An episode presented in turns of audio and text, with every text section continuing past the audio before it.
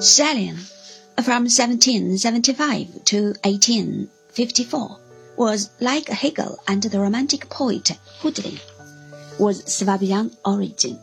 Both of them became his friends when he entered the University of Tübingen at the age of 15.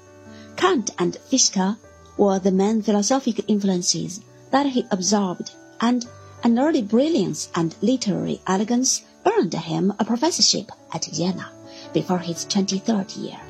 In this way, he came to know the Romantic poets, Tieck and Novalis, and the two Schlegel brothers, Friedrich and August, who, with Tieck, translated Shakespeare into German, and whose divorced wife, Schelling, married.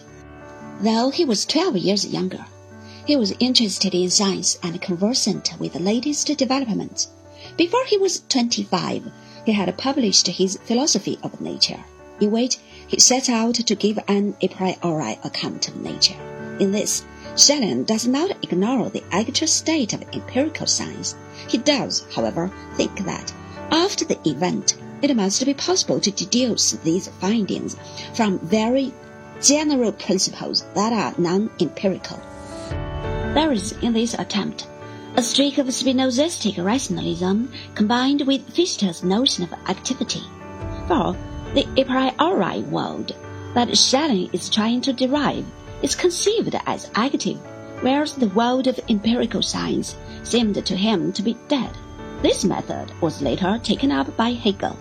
To the modern reader, such rarefied speculations about scientific matters are nearly incomprehensible.